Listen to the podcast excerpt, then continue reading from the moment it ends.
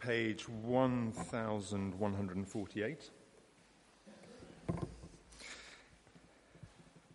And we're reading all of chapter 4 of um, Paul's first letter to the Corinthians.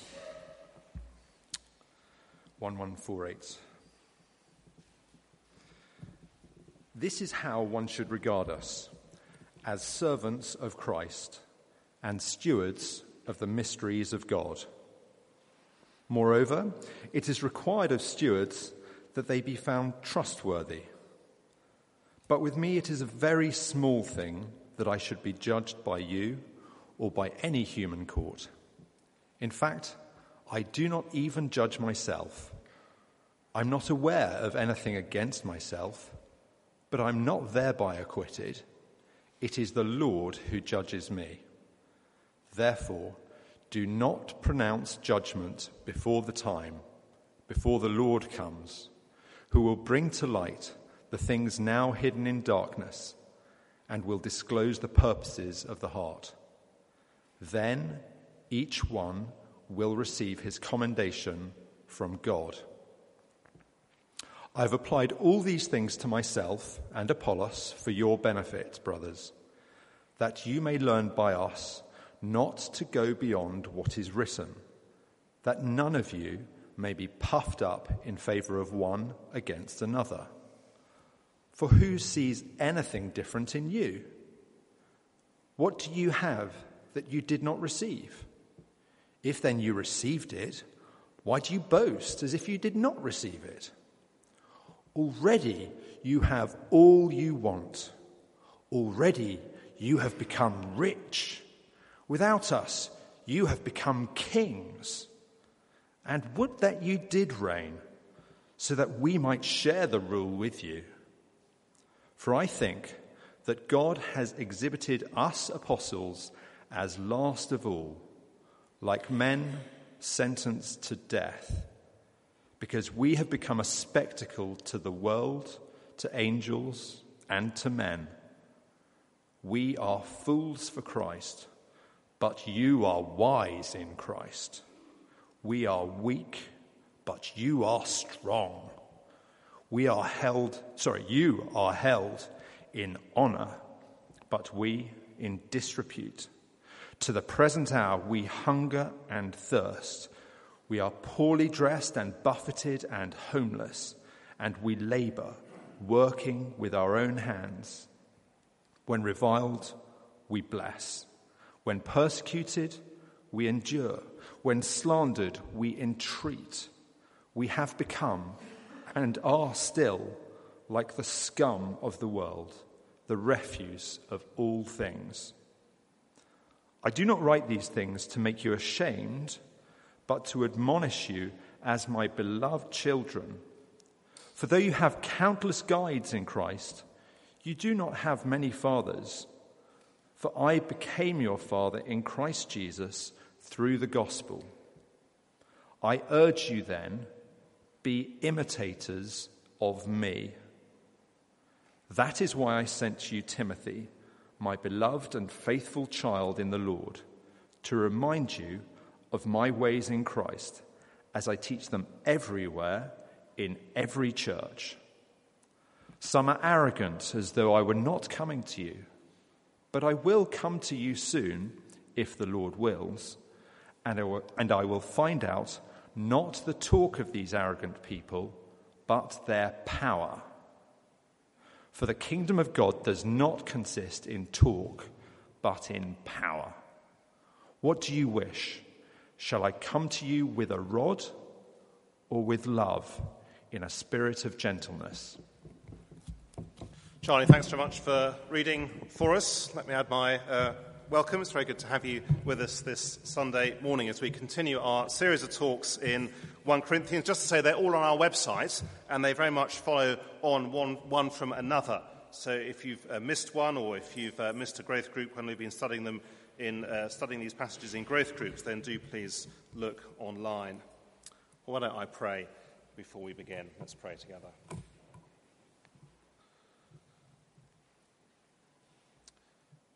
For the kingdom of God does not consist in talk, but in power. Heavenly Father, we long to be a church that is truly powerful. And we pray, therefore, this morning, please would you help us to hear your word and to take it to heart. And we ask it for Jesus' sake. Amen. Now, I think our uh, question for this morning, as we look at 1 Corinthians 4, the key question which this passage uh, answers is what does a genuine Christian worker, a genuine Christian minister or leader look like? Now, surprisingly, although it doesn't necessarily look like this, but actually, surprisingly, it is one of the most important questions in the whole world. And that is because the message of Jesus Christ is proclaimed by people. In other words, very few people become Christians by uh, staying in a hotel somewhere, uh, picking up the Bible that's in the uh, bedside table drawer and reading it and putting their trust in Jesus there and then. Now, most people become Christians because someone explains the message of Jesus to them. Which means that the life and character of the person who does that, the church minister, the Sunday club leader, the, the youth group leader, whoever it is, is important because their life speaks not just what they say, but their life speaks. You see, imagine for a moment you go to a seminar on healthy living, and the speaker comes in on crutches and is struggling to catch their breath. Or you go to a, a business seminar on how to run your own business, and the person speaking turns up late wearing a scruffy suit. You see, there's a, there's a mismatch, isn't there, between what they say and the way in which they are. What does a Christian minister or leader look like? How can we distinguish between the fake and the genuine, between the worldly and the truly spiritual? I think it's fair to say that wrong decisions about which Christian leader to follow, which Christian leader to listen to, whose church to go to, probably cause more Christians to wander away from the truth than anything else. It is a very important question. While if you're here this morning looking in on the Christian faith, then for all the same reasons, then actually you need to be just as discerning.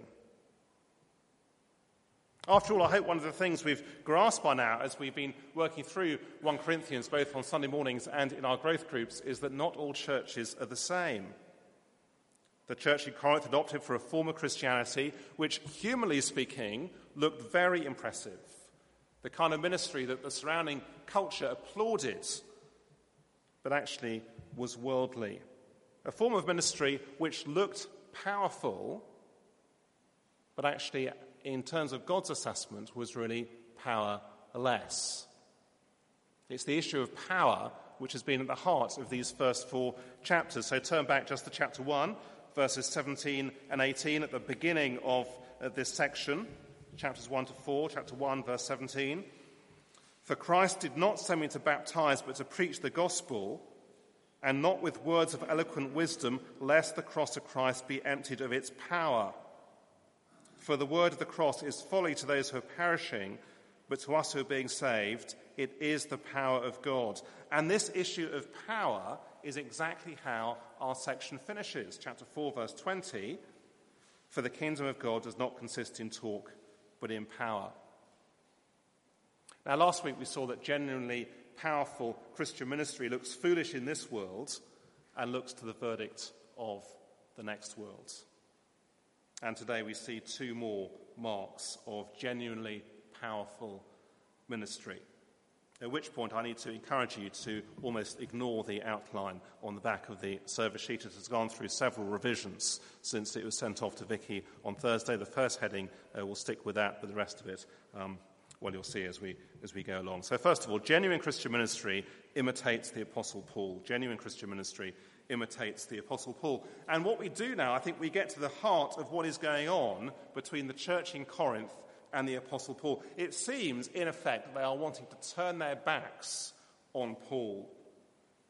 Verse 3 they are judging him.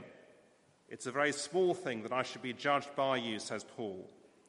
Verse 6 they go beyond what is written, which in Paul's writings always refers to Scripture. Hence, in uh, verse 8, the shock of verse 8 already you've become rich, and that without us, without us apostles. In short, you see how Paul describes the Corinthians, verse 6, they are puffed up. Verse 18, have a look at it, they are arrogant, as though I were not coming to you. You see, that, what are they saying? Paul's not returning to Corinth. The church is ours.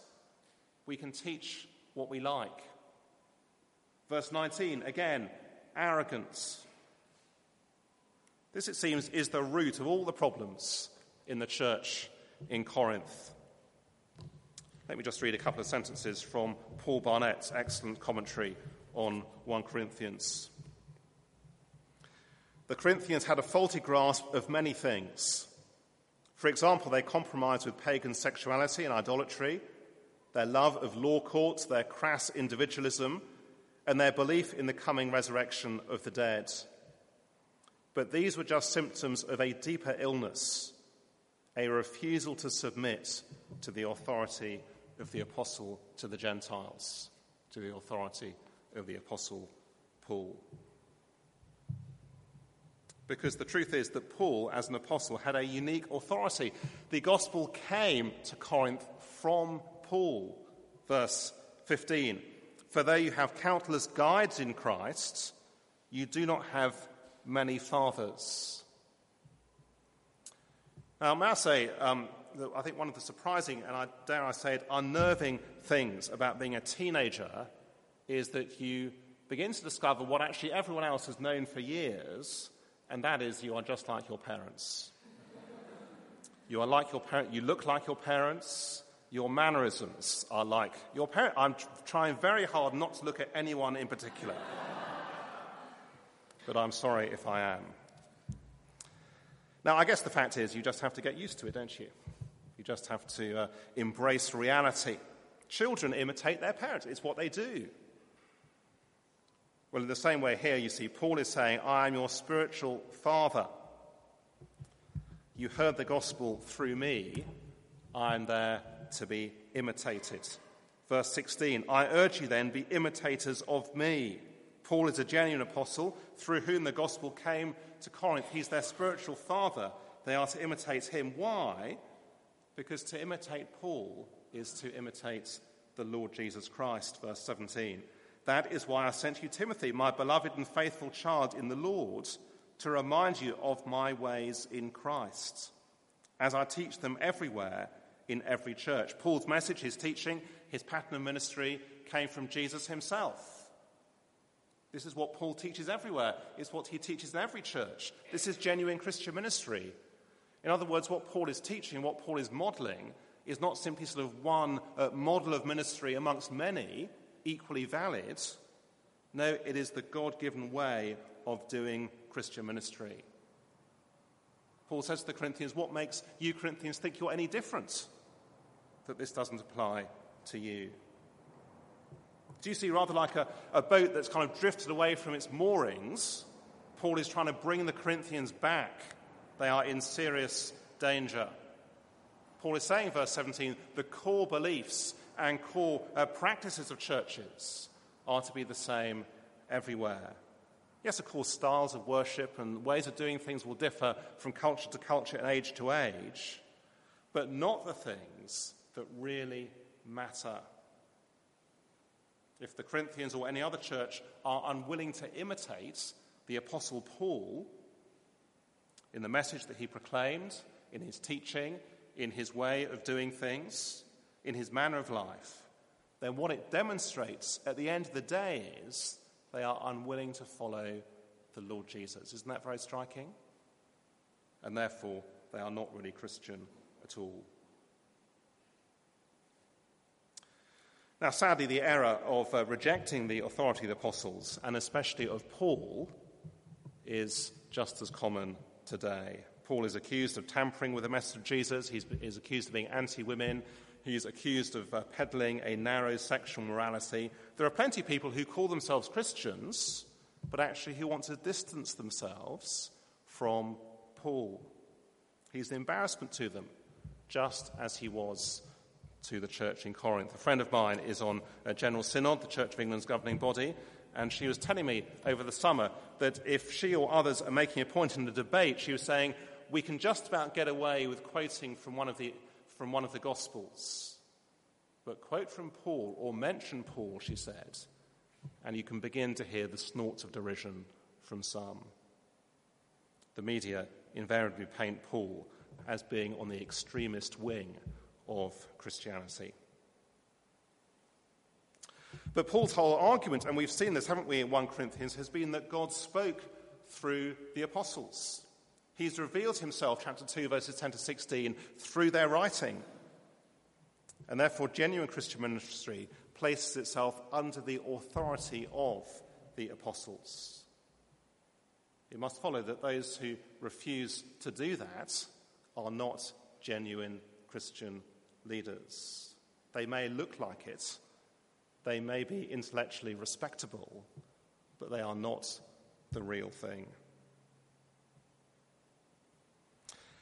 Now, I guess at this point it'd be easy to think, wouldn't it? Well, do we have to be quite so sort of black and white about things? Do we have to be quite so clear cut? Well, just listen to these very helpful uh, words from J.C. Ryle, the 19th century Bishop of Liverpool. Writing, he said, Beware of supposing that a teacher of religion is to be trusted, because although he holds some unsound views, he yet teaches a great deal of truth. Such a teacher is precisely the man to do you harm. Poison is always most dangerous when it's given in small doses and mixed with wholesome food. Genuinely powerful Christianity, Christian ministry, imitates the Apostle Paul. Now, I think I take it this is especially warning to us if, like the Corinthians, we are concerned about what other people uh, think of us and we value what other people think of us. You see, if we like to be thought of as being wise and intelligent in our dealings with others, to hold to Paul's teaching is not popular. And we need to recognize that. The great temptation for us, you see, will be to move away from Paul towards a different form of Christianity, which is really no Christianity at all. Genuine Christian ministry imitates the Apostle Paul. And then my second point therefore, genuine Christian ministry is shaped by the cross. Therefore, genuine Christian ministry is shaped by the cross, verses 8 to 13. And once again, we see how the church in Corinth were conditioned by their culture, by the success orientated culture of, of Corinth. Verse 8 Already you have all you want. Already you've become rich. It's as if uh, Paul is saying to the Corinthians, You Corinthians, you really are a cut above the rest, aren't you? You've managed to kind of zoom up to heaven and leave us apostles behind. It's wonderful the, uh, the tone of irony in which Charlie read these verses. It seems that the Corinthians have uh, started to claim that all the promises about the future and the new creation can be experienced in the here and now. That verse 8, they were already reigning with Christ, already sharing his rule, free from suffering and hardship. Indeed, when we get on to chapter 15 at the very end of the book, we see they've stopped believing in that future physical resurrection. Because you see, they think they're already living the triumphant, powerful Christian life now. It's why Paul asks those three questions in verse 7 For who sees anything different in you? And of course, the answer is no one. They see a lot different in themselves, but no one else does. What do you have that you did not receive? Well, the answer is nothing. If then you received it, why do you boast as if you did not receive it? At which point, Paul doesn't answer the question, he saves their blushes. I guess it'd be rather like celebrating Christmas today on the 6th of December. Imagine this afternoon you go off and buy your Christmas tree, you go off and buy your turkey, you come home, you throw the turkey in the oven, you put the Christmas tree up in your living room, you get all your decorations out, you decorate your tree. You're already well organised, so you've got all your presents, so you wrap them all up, you lay your dining table, it all looks beautiful, and then uh, about sort of six o'clock this evening, a neighbour just happens to pass by and uh, rings the doorbell. I've got this for you. I meant to give it to you, um, a parcel that was delivered. And you say, Would you like to come and celebrate Christmas? Well, I guess they'd be a bit bemused, wouldn't they? It's the 6th of December, not the 25th. There's a still a lot of waiting to do. Life on the 6th of December is not what it's going to be on the 25th of December.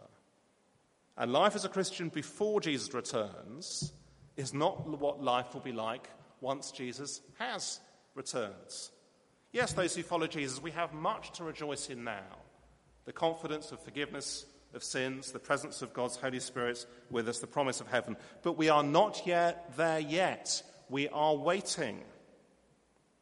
It's why in verse 11, Paul says, To this present hour we hunger and thirst, you see, because until Jesus returns, until Jesus brings in the new creation, genuine Christian ministry must not only continue to proclaim the message of Jesus, but also to share the experience of the cross of Christ as well. So we proclaim the cross of Christ and we share the experience of the cross of Christ, of Christ crucified. If we forget that, then inevitably we will either fall for self delusion or disappointment. And therefore, with mocking, biting irony, Paul says, verses 9 to 13 For I think that God has exhibited us apostles as last of all, like men sentenced to death, because we've become a spectacle to the world, to angels, and to men. We are fools for Christ's sake, but you are wise in Christ. We are weak, but you are strong. You are held in honor but we in disrepute. To the present hour we hunger and thirst, we are poorly dressed and buffeted and homeless, and we labor working with our own hands. When reviled, we bless. When persecuted, we endure. When slandered, we entreat. We've become and still are like the scum of the world, the refuse of all things. And I guess at this point, the Corinthians are left blushing with embarrassment. Perhaps this is how they saw themselves or at least what they inspired, they aspired to be rich, kings, reigning, wise, strong, honoured. Perhaps this is how they thought of Paul foolish, weak, disreputable. We apostles, says Paul, we are treated like prisoners of war. Verse 9, a, a picture of the uh, military parades in, in Rome when a, a, conquering army returned to Rome with all the senior uh, military officers at the front, the junior ranks behind, and then right at the very back, the prisoners of war being dragged along in the dust, about to face death in, in the arena. That is how we feel as apostles, as genuine apostles, says Paul, like men destined for the arena. What's more, verse 12, we do manual labor. Paul the tent maker, so unsophisticated, to aspirational Corinth. What's more, we repay abuse with blessing, he says. When reviled, we bless. When persecuted, we endure. When slandered, we entreat. We are like the scum of the world. Literally, the scrapings, the stuff you scrape off your shoe when you've been for a walk in the park. Why? Well, because this is how God wins through suffering and hardship and weakness. These things are not accidental, they are entirely appropriate, an entirely appropriate vehicle for proclaiming the message of Jesus crucified. In the Old Testament, the prophet Isaiah describes Jesus in these terms Isaiah 53, verses 2 and 3. He had no form or majesty that we should look at him, and no beauty that we should desire him. He was despised and rejected by men, a man of sorrows and acquainted with grief. And as one from whom men hide their faces, he was despised, and we esteemed him not. Suffering and weakness, the very means God used to achieve his purposes and to achieve glory for Jesus Christ, who is now Lord and King, and who everyone will see as Lord and King on the final day. But this pattern of suffering and hardship, then from the lips of Jesus, becomes the pattern for everyone who should follow him. Mark chapter 8, verse 34 and 35. And calling to the crowds, uh, he said to his disciples, If anyone would come after me, let him deny himself, take up his cross, and follow me. For whoever would save his life will lose it, but whoever loses his life for my sake and the gospel's will save it. You see, this is God's pattern. God's pattern for his son, God's pattern for the apostles, God's pattern for, for every Christian, everyone who should follow Jesus. Cross shaped, self denying service now, and then glory in the future. And so you see, just as a conference on healthy living needs a speaker who looks healthy, just as a seminar on how to run a business needs a speaker who turns up on time and looks the part. So the weak, unimpressive, foolish message of Jesus crucified needs weak, unimpressive messengers who are willing to look foolish. Now, I take it the point is that not every Christian should expect to suffer or will necessarily suffer as much as Paul did. Many do, of course. Christians in India, many of whom are lower caste, poorly dressed, manual labourers. Christians in Syria, Christians in Iraq, who we prayed for earlier, who are homeless, Christians in China, who are reviled and persecuted and slandered. But you see, the issue is about our expectations our expectations of what it's like to follow Jesus and to be a local church and individuals who are seeking to make Jesus known and proclaiming the message of the cross. Until the end of the age, those who follow Jesus will take up their cross, they will die to self interest daily. And the less any society knows of that way, then actually the more it is those who follow Jesus will endure suffering and hardship, and the more foolish they will look. It's no surprise, is it, that the church in Corinth was uh, wanting to turn away from proclaiming the message of Christ crucified, and certainly to turn away from a lifestyle of taking up their cross. Now, I guess to some of us this morning, this may all feel very, very alien and very, very strange. In which case, I think we've got to ask ourselves the question Does our desire for approval now, in this world, outstrip our desire for approval from the Lord Jesus on the final day? If you have never felt like this as a follower of Jesus, or if you are unwilling to feel like this as a follower of Jesus, such that you won't speak about Jesus and his crucifixion, and you won't explain the gospel, or you'll only explain part of the gospel and only go this far, then is it because actually you are so in love with this world and so in love with what other people think that actually you are ashamed of the crucified Saviour? But I hope too there'll be others for whom actually this will be a, a real encouragement. Because actually, there have been times when this is just how we have felt. Perhaps at school, mocked by others for following Jesus. Or perhaps at work, you've tried to speak to, to colleagues about the gospel and you've been reviled. Or perhaps just in the last few days or the last few weeks, you've been faithfully inviting people along to uh, carol services. And yes, wonderfully, there are those who have said yes, but also the host of indifference that so often comes with invitations like that. And it makes you feel weak, something of an outsider. Well, be encouraged. Can you see? This is what genuine Christian experience is like. This is what genuine Christian ministry is like. And what about Christian leaders? Well, there's no point, says Paul, sitting around thinking how marvelous it would have been to be an apostle.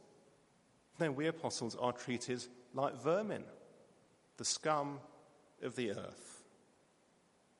If we want Christian leaders who are honoured, who are looked up to, who are well regarded by society, who are pillars of the establishment, then we need to think again.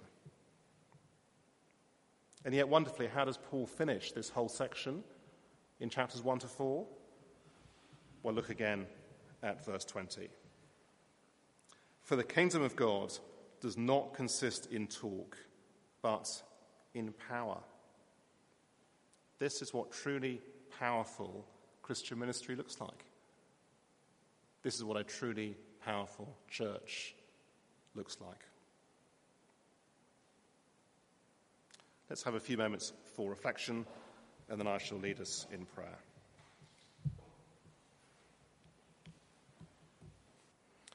I urge you then, be imitators of me. Heavenly Father, we thank you very much for the Apostle Paul, for his imitating of the Lord Jesus. We thank you for, the Paul's, for Paul's message that he proclaimed, the message of Christ crucified, and his life and ministry, so shaped by the cross, the hardship and suffering he endured for the sake of making Jesus known. And we pray, Heavenly Father, that as individuals and as a church family, we likewise would be willing to imitate Paul. And we ask it for Jesus' sake, uh, and that we would look forward to that well done, good and faithful servants, on the final day, rather than to the applause of those around us.